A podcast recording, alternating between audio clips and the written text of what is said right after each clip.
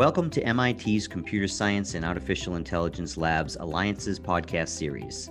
My name is Steve Lewis. I am the Assistant Director of Global Strategic Alliances for CSAIL at MIT. In this podcast series, I will interview principal researchers at CSAIL to discover what they're working on and how it will impact society. Today on our podcast, I'll be speaking to Professor Tim Kraska. Tim is an associate professor of electrical engineering and computer science in MIT's Computer Science and Artificial Intelligence Lab, the co-founding director of Data Systems and AI Lab, known as DSAIL at MIT, and the co-founder of Einblick Analytics Inc., which we'll talk about later on in the podcast. Welcome, Tim. Can you tell our listeners a little bit about the focus of your research and some of your bold aspirations? Of course. Uh, thanks, Steve. First of all, like for having me here. Um, so my research area is either in uh, applying machine learning for systems. So we are looking currently into how we can improve systems or like what we call make them instance optimized through machine learning. And the other big area is how we build systems to make machine learning or data science in general uh, easier to use. So like how we, can we broaden that more people can take advantage of their data and enable more people to do like data driven decision making i see and you know toward that end you had a project called north star can you tell us a little bit about the goal of north star for sure. Um, so North Star uh, was a research project which started roughly uh, seven years ago. Um, and the original motivation was that we wanted to build a system which works on these like, like interactive whiteboards like the Microsoft Surface Hub, uh, the Google Jamboard, and so on. And then over time it evolved um, into a project to make like data science more generally accessible to a broader range of users, particular people which uh, now are termed uh, citizen data scientists. So this is a term by Gartner um, and because Gartner realized there are simply not enough data scientists uh, to go around, just like at the same time, everybody wants to have them. There are like more and more data appearing. Everybody wants to do data driven decision making. So the big question is like, how do we enable all these people who have the right domain expertise, who know the problem really well, but maybe are not like uh, computer scientists or mathematicians or, uh, um, uh, and have the necessarily Python skills, to do data science, but still enable them so that they can analyze their data. And this was like the, the motivation behind North Star. And like over time, this became a company called Einblick. Like actually, Einblick is completely based on uh, North Star. So like it's an official MIT uh, Brown spinoff. Um, so like the the Star project went through several phases. Like when we started out with it was like, yeah, we targeted this like interactive whiteboards, like the um, Microsoft Surface Hub, the Google Jamboard. Like you you can think of them as like large TVs, uh, touchable TVs you put on a wall. And uh, we saw that people started to use them for video conferencing as well as like having a shared whiteboard experience in different remote locations. But we always thought, hey, there could be so much more. So why can we not create a, a data environment where people can work together like in a minority type of fashion? Um, so we developed the first prototype of that and uh, then deployed it to a bunch of companies. And the main feedback was like, oh yeah, that's great, but uh, like we are not in a meeting room all the time. And so we, based on that, we created the second version of the software. Now we also got funded by DARPA because uh, DARPA had this grand vision of putting a data scientist in every single operational unit. We heard from more and more companies that they wanted to do uh, something similar. So we created the second version of the software as a prototype. We, we developed a complete new backend because we also found that uh, um, that the system is not sufficient uh, for uh, supporting these types of interactions the user were, were making. Uh, we developed like new AutoML tools and we deployed the software again at a bunch of companies. Um, and this time the feedback was very different. Instead of saying like there's something fundamentally missing, like that we cannot do, it's more like, oh, feature requests. Like we want to have a form of dashboard. We need to have exports to different formats and other things. And that was the time where we said, like, yeah, we really want to see this software live and that people use it. Um, at the same time, it feels wrong to use PhD students to do the work for it. And so we decided to do a spin-off, which is called Einblick, um, like to support now the software in a commercial setting, as well as also for governments. Yeah, if the listeners out there want to go to einblick.ai, there's a video on the main page which gives you a good feel for the UI and the simplicity of it. But it, yet, I think it appears to be very, very powerful. Um, and that's very exciting. So, switching gears a little bit, um, can you tell me what's new and exciting in the domain of database design and architecture? of course. Um, so, like one topic we are particularly interested uh, in right now is just like how to use machine learning to improve systems. So, um, if you think about traditional systems, they are normally, if you design a system, you target a whole range of use cases. Like, um, let's assume you, are developing new data warehouse uh, database. Like, you build the data warehouse for all types of like retailers, um, manufacturers, like pick your favorite um, like uh, industry, and the same type of system will deploy there. Um, the reason why we we build systems that way is like building a system from scratch takes a long, long time. So the normal saying is just like it takes seven years, for example, to develop a more or less stable database. Um, the downside is because of this like uh, general behavior of the system that it targets so many workloads, you probably don't get the best possible performance out of the database for a particular use case. So let's assume like you would develop a system only for Walmart, only for uh, the this like one dashboard, and you know it runs only on a Monday um, probably you would design the whole system very, very differently. Uh, and you wouldn't make like the compromises you have to make in designing a general purpose system. And so the question we are asking ourselves is like, how can we leverage machine learning to build something which is instance optimized? So a system which self adjusts based on the workload as well as the data.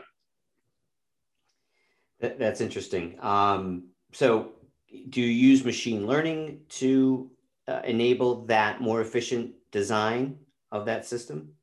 Yes, machine learning is like one big component of it. So like we, in the end, we use whatever like works, and it doesn't have to be machine learning. It can often be also just like traditional optimization techniques. But machine learning obviously plays an important role because it gives us a tool to navigate this like really large search space of potential configurations and options. And in other cases, it even goes further than that because sometimes it's possible to replace traditional components of a system through a model. So, for example, we did some work where we show that machine learning models can replace traditional B tree indexes. Or we have another line of work where we show that uh, a machine learning model can replace a query optimizer. And now traditional, like um, more hand coded designs are entirely replaced by a model. But what we use essentially depends always on the, the problem we are trying to solve. I see. Um, so I, I, assume that that model is more efficient and faster than you know running down the whole B tree and, and I mean what what types of speed improvements or optimizations uh, are you seeing using a model versus a traditional approach? There are often like several advantages you get from it. So like in the case for indexing, for example, it's like the, the index lookup is a little bit faster in certain cases, but like uh, particular for indexes, the big difference comes from the size of the index. So model, like how it works is we use a model to like represent uh, represent the data to, through continuous functions, and in some form this does a, a higher form of entropy compression which can be much, much more compact. And now if the index is more compact, you can fit more data into main memory and that has like significant performance advantages. So there's a recent paper, for example, by Google who shows like if you uh, integrate this like learned index structures into Bigtable, they get up to 50% better uh, throughput numbers, uh, mainly because they are so much smaller. Um, but we want to keep it further. So like sometimes the, the size the lookup performance gets better. But the other important aspect is also you get this like self adjustments. For example, the query optimizer, the big advantage there is that the query optimizer starts to learn from its mistakes and self adjusts based on that. And that's something traditional techniques normally don't do. I see. And is this um, is this available commercially? Is this open source or is just, you know, uh, it's still in the lab? Um, so this is like roughly uh, still in the lab. We are currently building a new system, which we call SageDB, where we are trying to integrate everything. Um, and we are also planning um, potentially to make an open source version of it. There are parts of the techniques we developed so far, which are all open source. So if you go to our DSAIL website, so it's dsail.csail.mit.edu, um, we actually have a list of like all the code we, we published so far. So you can try out, for example, our Learn Query Optimizer for Postgres, just download it and, and test it. That's great. Um, let's talk about uh, an important issue these days privacy. And um, is it possible to design a privacy preserving database? It's a very uh, tough question. Um, I think it is possible. The, um, like it's definitely possible. The question: How useful would that database be? Um, we we did like some work with like a project called SchengenDB in that area, but this is not really about privacy. It's more like that we um, are compliant with GDPR, which is slightly different in the sense of that GDPR, for example, has a requirement if a user comes in and ask for please delete all the records related to me from the database, you have to comply to that. And even that simpler problem, how to like make sure that you can delete all the records for a given user is not trivial. Um, for example, if you have a model with, uh, which uses the user information as part of it, do you also need to delete the model because the model arguably contains some information about the user? Yes, and, and what about log files and things like that? I, I can imagine that it, uh, the, the hole goes deep as far as that's concerned. So uh, can you talk a little bit more in detail about uh, DB and, and how it may be used to at least comply with GDPR or, or protect privacy? Yes, yeah, so like uh, SchengenDB is like um, just like was the design concept because we, we thought like okay what needs to change in order for a database to be fully GDPR compliant, um, and like it turns out it's actually more complicated than you might think. And you just mentioned the right point here. It's just like the logs. So for example, if you have a transactional database, normally the everything is updated in the database, but the ground truth, the one which is like fault tolerant and reliable, is the log. So everything is stored in the log, and you always use the log in order to, like, for example, if something goes wrong, recover. Mm-hmm. But that also means that the log contains, like, for example, all the user information, right? Because right. like yeah. the user updates something, it's written to the log. Yeah. So now if you want to be really fully GDPR compliant and the, the legal definitions are not 100% clear there, it's just like, the, for example, one of the questions is, do you need to modify the log? Which is used to be a total no-go because if you like change something in the log and you do it wrong, you might not be able to use the database afterwards anymore. Mm-hmm. You cannot recover. And this is where the complication comes in. Um, is this really needed legal wise? Like uh, um, like yeah, they actually we we talked to experts in the field, and it, it's even there don't know um, because they, like the, the definitions talk about reasonable efforts. But if the ruling becomes like yeah, logs are a problem too, then we need to redesign all the systems in order to actually be GDPR compliant. Yeah, I could see that would be a, a really big challenge for sure. Um, but interesting, interesting work that that is going on in that field. Where could our listeners find out more about SchengenDB? Um, so we have a paper uh, which was published uh, published at the workshop. Uh, that's probably the best starting point. Or simply reach out to me anytime. It's like kraska at mit.edu, and I'm more than happy to answer any questions about SchengenDB or also any of the other projects. Very good. Um, so what what is the future of of a database design of database architecture or systems?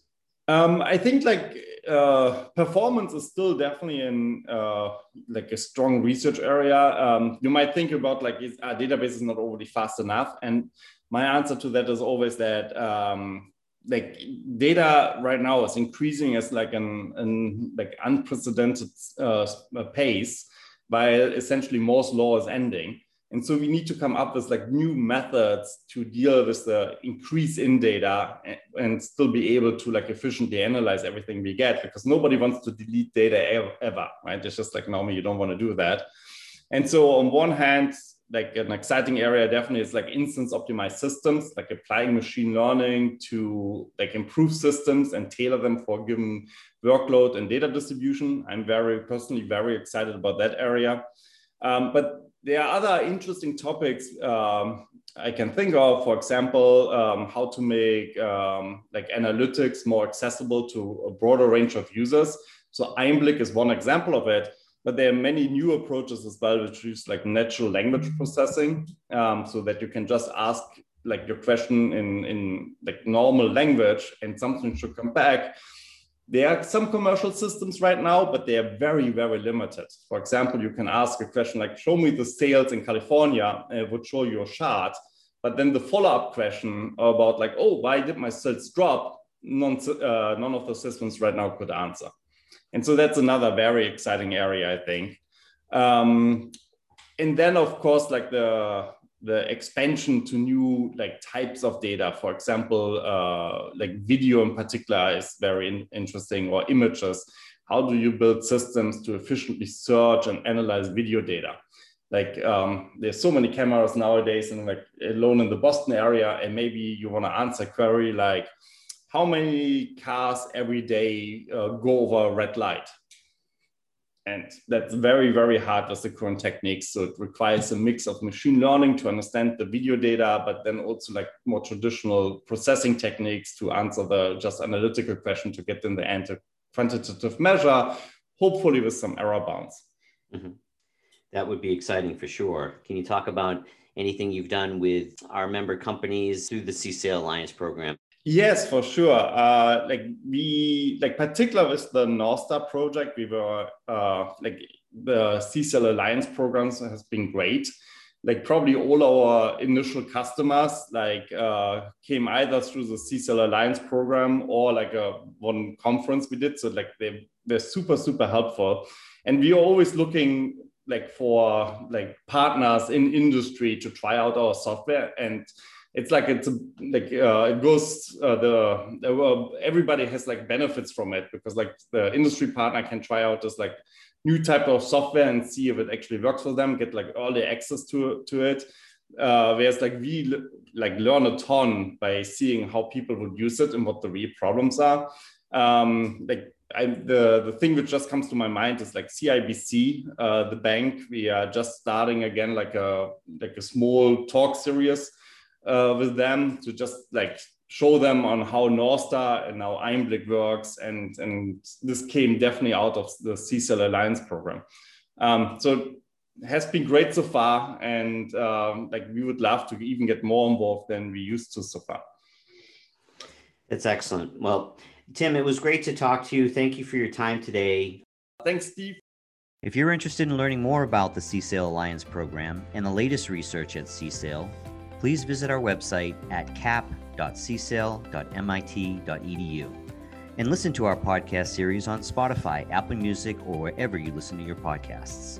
Tune in next month for a brand new edition of the CSAIL Alliances podcast and stay ahead of the curve.